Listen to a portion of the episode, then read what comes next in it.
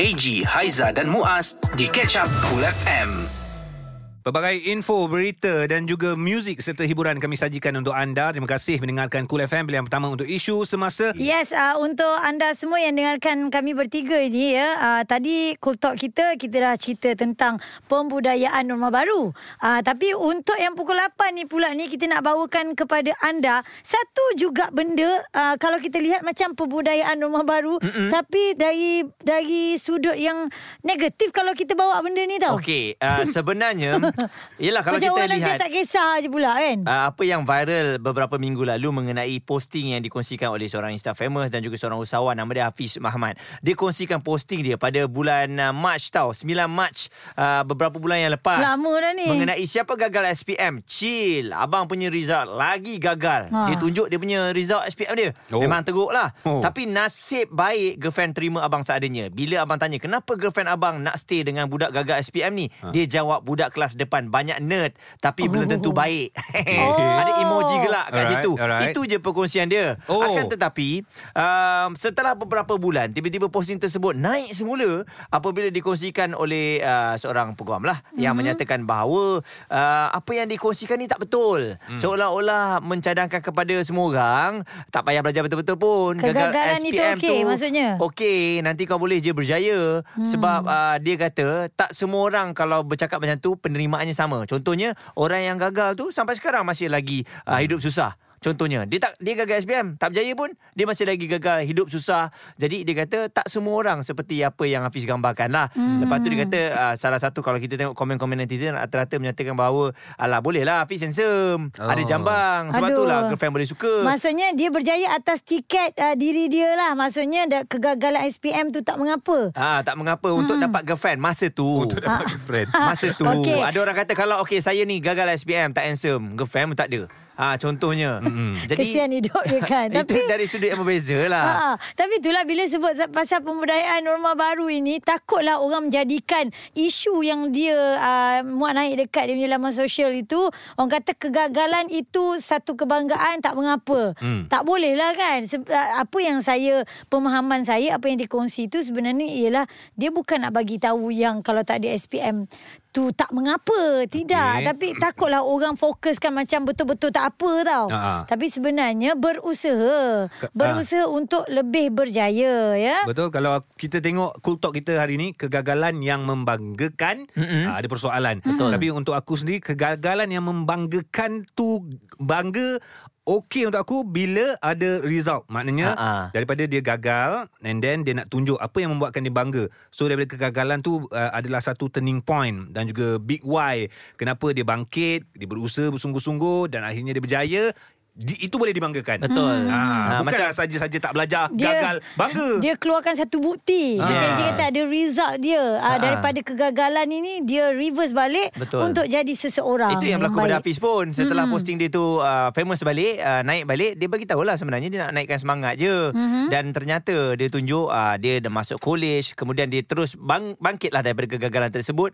Dan kita tahulah sekarang ni merupakan usahawan yang berjaya. Ya. Okey, jadi kita nak tanya kepada anda semua sekarang ni. Semalam pun saya tengok satu posting mm-hmm. nak jadi insta famous boleh tapi ada SPM syarat-syarat. jangan gagal. Oh. Ada orang dah start posting sebab okay. ramai insta famous yang kata tak apalah tak payah belajar betul-betul pun. Ini kita ada follower juta-juta, mm-hmm. kita ada dapat beribu-ribu boleh bagi duit kat mak. Okeylah tu. Mm-hmm. Ha jadi benda tu dah macam salah pula okay, tu. Okey, dulu aku dengar ada juga satu orang orang yang aku kenal lah dia kata mm-hmm. aku tak popular pun sampai Jepun.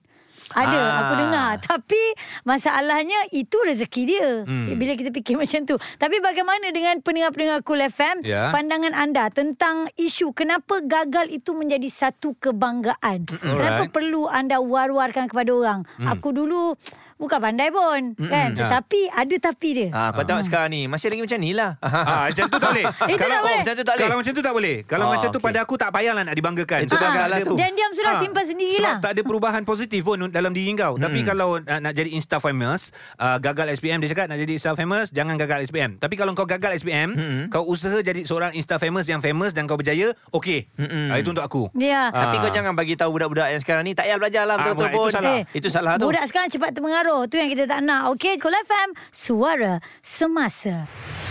Suara semasa.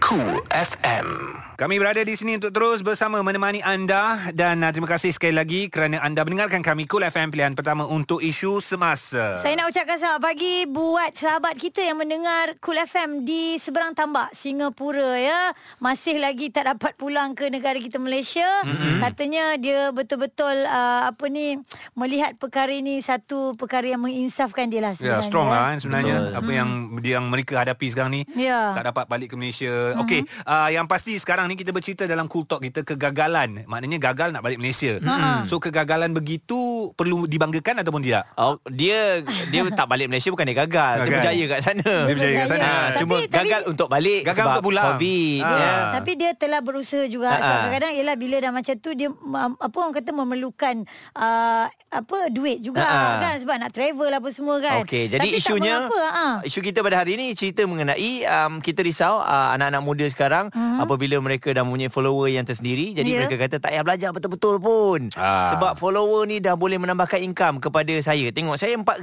muda-muda hmm. dari 4000 sebulan. Hmm. ayah mak kenapa saya nak kena belajar kau nak berjaya bagus. Uh, tapi janganlah cakap orang macam tu. Tak payah belajar yeah. sungguh-sungguh pun. Abang dulu gagal tapi abang dah berjaya. Itu kau ha waktu dulu pun kau tak dekat macam tu. Ah okey. Adakah kegagalan itu akan memastikan kita akan berjaya di masa hadapan? Eh, ha, itu persoalan takut. juga. Kita takut setakat tu ha, kan? kan? Dan dia jangan menjual rupa parah saja tetapi orang kata apa biar dia cakap beauty with brain lah hmm. kalau kalau yang selalu orang panggil at least nak tanya apa-apa tu kau tahu jugalah tentang isu-isu semasa ke dan sebagainya. Jangan langsung tak nampak apa-apa kan. Hmm. Alright, sekarang kita ada Nor yang berada di Penang. Pandangan Nor pula macam mana? Apa yang Nor nampak bila isu ini timbul? Okey, bagi saya kegagalan tu ni pada, pada pendapat saya lah. Tak ada Sebabnya kadang-kadang ada orang yang berjaya. Dia sebenarnya dia menggunakan perkataan tu untuk cuba motivasi. Mm-hmm. Tapi untuk bagi diri dia sebenarnya bukan semua orang boleh terima.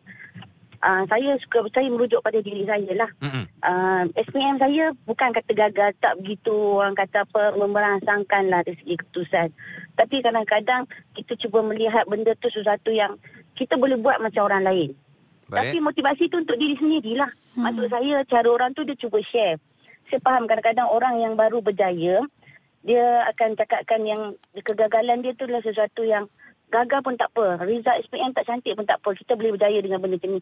Selalunya orang macam ni adalah orang yang buat bisnes lah. Mm-hmm. Betul. Uh, tapi kita boleh dari segi gaya percakapan. Kalau orang yang ada knowledge, yang ada ilmu ataupun dia ada sijil. Cara dia bercakap kegagalan tu berbeza dengan orang yang dia gagal pada permulaan dan dia naik dan dia menganggapkan sesuatu kekayaan tu adalah uh, kejayaan untuk dia. Saya Bagi saya itu dua benda yang berbeza. Hmm. Ha, saya setuju dengan Noh sebab saya nampak kebanyakan orang yang cakap macam ni marketing strategi. Ujung-ujung dia nak yeah. suruh masuk kelas dia. Tapi bagi bagi anak-anak muda yang dengar ni dia akan dia akan ambil tu sebagai bukan satu motivasi. Dia akan cakap tak apalah tak payahlah belajar. Orang macam ni pun boleh berjaya. Dia hmm. boleh dapat macam dia cakap lah 4000 5000 income. Hmm. tetapi dia tak tahu sebenarnya uh, maksud tersirat dekat situ. Dia nak mencapai sesuatu kejayaan tu sebenarnya dia pun kena pergi pergi ke depan juga. Hmm, kena belajar juga kan? ah jadi bila-bila dia ambil benda ni satu pendekatan untuk bagi saya motivasi yang tidak tidak selaras sangatlah. Hmm. Uh, Boleh. Terutama uh, hmm. budak-budak muda yang dia berfikiran sekarang dinasti sekarang ni lain. Macam saya dulu bila saya cuba uh, uh, bila saya SPM saya tak begitu cantik Riza, apa yang saya buat? Saya cuba saya cuba belajar uh, dengan orang kata apa uh, jarak jauh. Hmm. Sebab saya melihat saya punya idola pada saya pada saya ketika ketika itu dah kakak-kakak saya dari segi kejayaan belajar, bukan kejayaan untuk jadi kaya. Hmm. Ah, tetapi saya sebab saya pun ada kawan-kawan yang di kalangan yang buat bisnes. Saya tak mengatakan uh, dia buat bisnes tu dia kaya dia tak perlu ada pelajaran. Macam saya sekarang ni alhamdulillah saya sampai ke peringkat sarjana mm-hmm. tapi saya tak pernah sombong. Ya, Dan bila saya bagi tahu pada kawan-kawan uh, anak-anak muda kadang-kadang anak-anak saudara saya saya kata untuk capai satu tahap kejayaan tu kekayaan satu, satu lagi itu adalah kejayaan untuk diri sendiri. Mm-hmm. Ada jadi, ilmu tu. Jadikan, ya, jadi bila kita bercakap dengan orang, orang akan boleh kita cerita senang dah sama ada kita bercakap tin kosong atau kita bercakap tin yang diisi. Ada isi. Betul. Satu benda yang beza. Mm-hmm. Baik, terima kasih banyak Noh di atas perkongsian okay, dan juga pandangan. Take care. Take care. Okay. Bye-bye. Bye. Bye. Orang Penang tengok cara dia berhujah tu kita tahu Saya, dia bukan kosong-kosong. Saya setuju. Dia ada ilmu. Eh? Dengan apa yang Noh cakap, katakanlah kita ni lahir daripada suatu keluarga yang kaya raya mm-hmm. kan.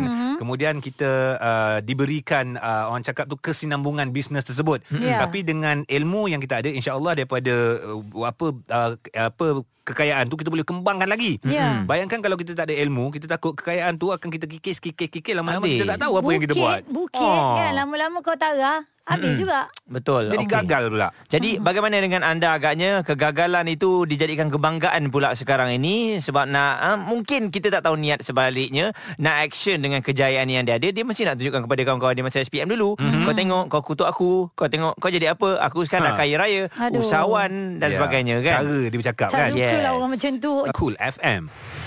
Suara Semasa Cool FM AJ Aizah dan juga Muaz di Cool FM pilihan pertama untuk isu semasa kegagalan yang mm menjadikan kebanggaan. Oh. oh banyak sebenarnya dia terlalu, terlalu subjektif. Betul. Gagal bangga yang menarik minat orang untuk gagal terus Ha-ha. ataupun menarik in- minat orang untuk bangkit daripada kegagalan. Okey, Ya. Jadi uh, ini berikutan daripada posting yang dikongsikan oleh uh, oleh seorang usahawan romantik yang menjadi viral setelah beberapa bulan. Usahawan romantik. ha, dia punya tu usahawan romantik tau. Oh, tagline Ha, dia. tagline dia, usahawan romantik. Oh. Yelah, dia dengan isteri dia selalu menunjukkan aksi-aksi romantik. Yes. Ha. Jadi saya tertarik dengan uh, satu WhatsApp ni. Dia kata, saya seorang accountant. Saya setuju dengan bro lawyer tu. Tapi dalam konteks Hafiz ni, penilaian perlu diberikan lebih dari sebuah posting. Ha, nampak? Ah, jadi dari kan- posting tu kita tak boleh nak baca sangat. Itulah itu namanya Instagram pun kan. Dari Hmm. apa yang anda lihat tu kadang-kadang caption pun nak kena buat betul-betul. Hmm. Apa yang anda pandang tu tak semestinya apa yang anda fikir kan. Jadi untuk menceritakan lagi tentang kegagalan ini kalau dibangga-banggakan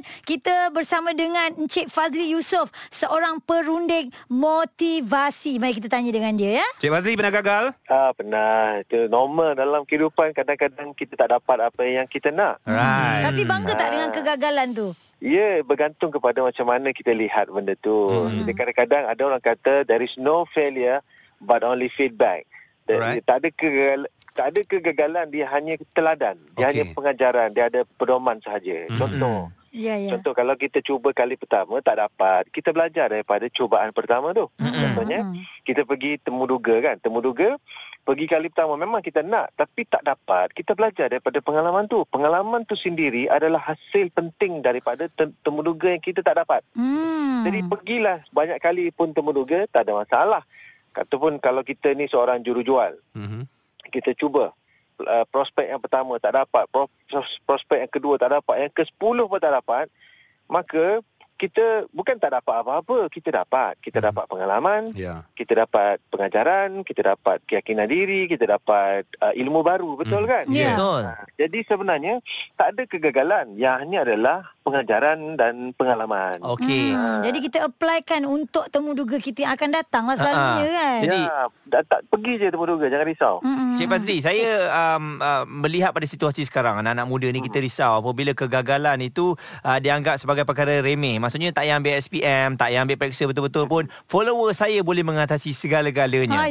Dan ini makan. menjadi ikutan yang amat merisaukan kita. Apa agaknya pandangan Cik Fazli sendiri? Dia macam ni, apa-apa pun yang kita buat dalam dunia ni, dia ada peraturan dia, dia ada prinsip dia.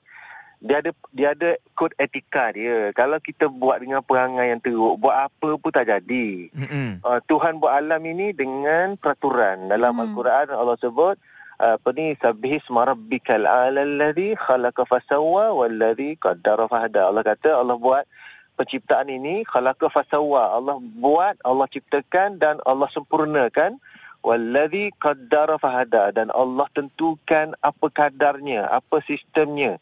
Jadi kalau graviti itu boleh dikira kan. Mm-mm. Kalau kita baling benda 2 kilo dari jarak 200 meter, dia punya impact dia sama je kat Malaysia ke kat Thailand ke kat Mexico ke Zimbabwe sama je. Mhm. Dia ada peraturan dia. Jadi balik tentang perangai tadi. Kalau kita perangai kita tu X, kita boleh fail SPM, perangai yang sama boleh fail dalam apa jua perkara. Dalam Hmm. apa jua perangai. Jadi artis ke, dia penyanyi ke, jadi eh, star famous ke, Mhm. kalau dengan perangai perangai teruk tu dia akan kekal teruk dalam apa jua yang kita buat. Attitude Tak ya. boleh lagi dah. Mm-mm. Attitude, mindset, uh, rutin kita ya, macam mana kita lihat sesuatu, dia macam ni. Mindset, skill set, habit set.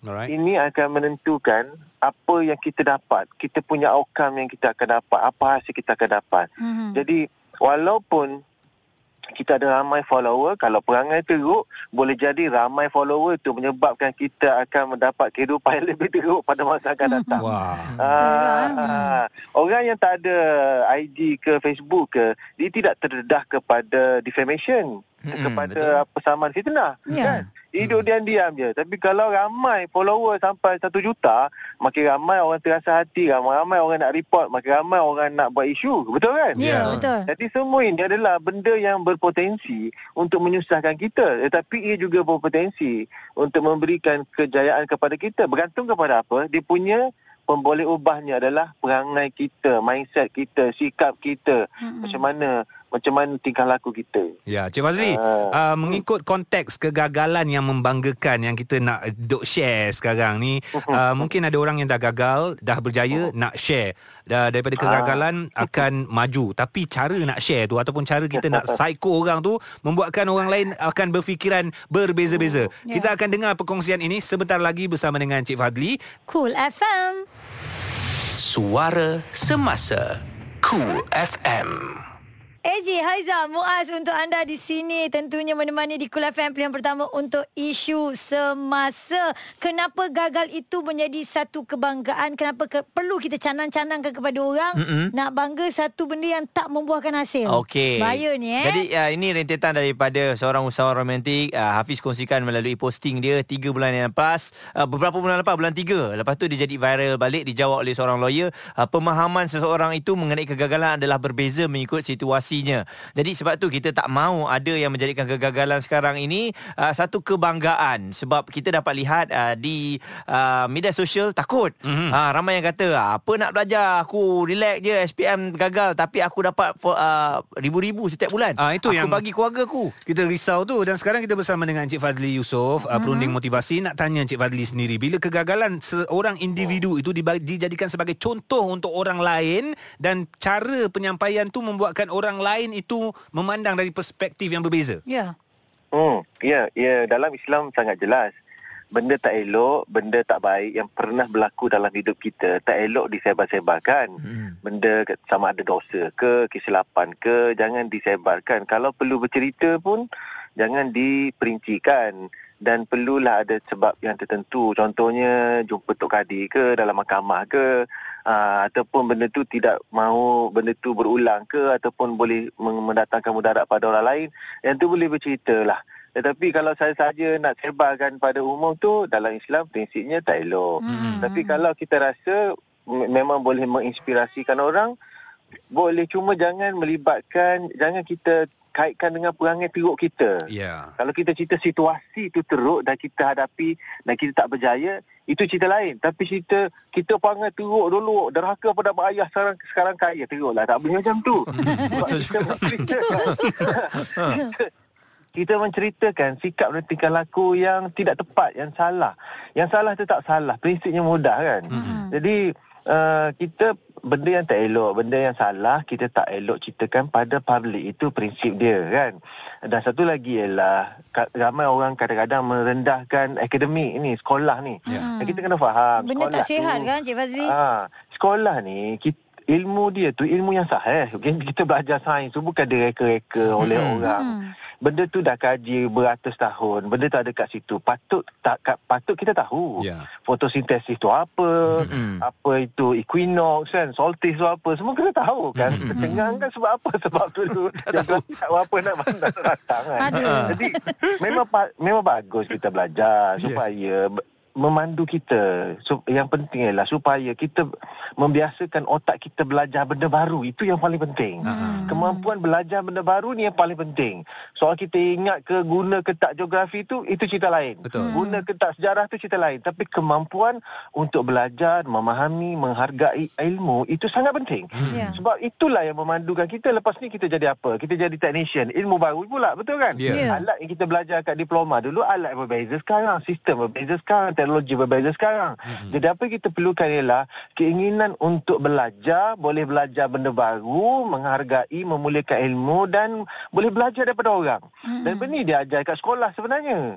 Ah, jadi janganlah kita merasakan sistem pembelajaran itu tak penting. Walaupun kita tahu ramai orang yang melakukan dengan baik selepas sistem persekolahan itu tak ada masalah dan macam yang kita bela- tengok dari yang viral tu kan Mm-mm. usahawan romantik tu dia, dia berjaya bukan sebab dia gagal dulu dia belajar berjaya sebab dia berubah Mm-mm. lepas Yes. dia dapat rendah SPM dia tengok mak ayah dia kecewa dan dia tersentak dia apa ni Bangkit. uh, Ha. ha. ha, jadi dia berubah so ceritanya bukannya yang dulu tu bagus yang bagus ni ialah yang sekarang ni menyebabkan dia bagus Mm-mm. kalau dia perangai sama macam dulu dia dapat benda yang sama je Betul. Mm-mm. Tak ke Ah, mana lah jadi- maknanya Ah, kan. Tak ke mana Tak ke mana Jadi ideanya Janganlah duk bangga Benda yang kita tahu teruk Pada waktu dulu Sekarang kita cerita Apa yang mendorong kita Melakukan perubahan Mhm. Dan apakah Mindset Skill set Habit set Yang menghasilkan Benda yang kita dapat sekarang Dan kita ajak orang jadi baik Dan minta ajak orang Mari kita Aku uh, saya silap sebab baru bermula lepas sekolah. Apa kata kita sama-sama kat sekolah lebih baik? Ya. Ah, tu Ah. betul. Betul. Ayat yang betul. Ajak orang bermula lebih awal. Baik. Jadi tepati masa lebih awal, hormat orang tua lebih awal, sukakan ilmu lebih awal. Kalau orang itu bermula lebih awal, dia boleh jadi level lebih hebat lebih awal. Hmm. Dan saya nak tanya, orang yang kata saya dah hebat dulu sekolah fail, dia tak tahu kalau sekolah dia dulu uh, excellent, sekarang jauh lebih Excellent. hebat. Ah, lebih excellent lagi. Hmm. Contoh, kalau kata saya nak jadi pemain bola international, tak perlu pun SPM tinggi. Tetapi kalau you boleh main, jadi pemain bola yang bahasa Inggeris fluent, Betul. Lagi jauh banyak. perginya. Ah, ya, lebih jauh perginya. Jadi kapten. Kenapa Masa masih Inggeris lulu poteng kan?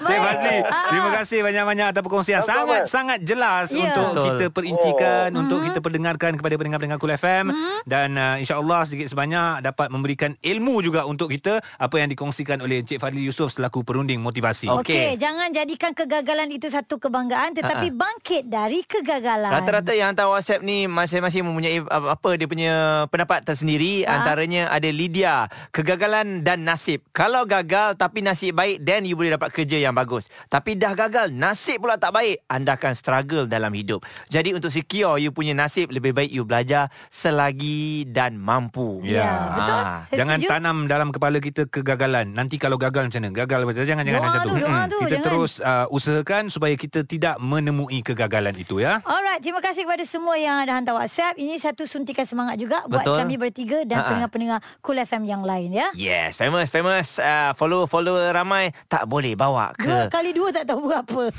Teruk sangat tu. Aduh. Follow apa? 2 juta dua kali dua tak tahu. cool FM. Aduh. Terlepas Cool FM bersama AG, Haiza dan Muaz, dengar semula di Catch Up Cool. Layari coolfm.com.my atau app Cool FM, Spotify serta Apple Podcast.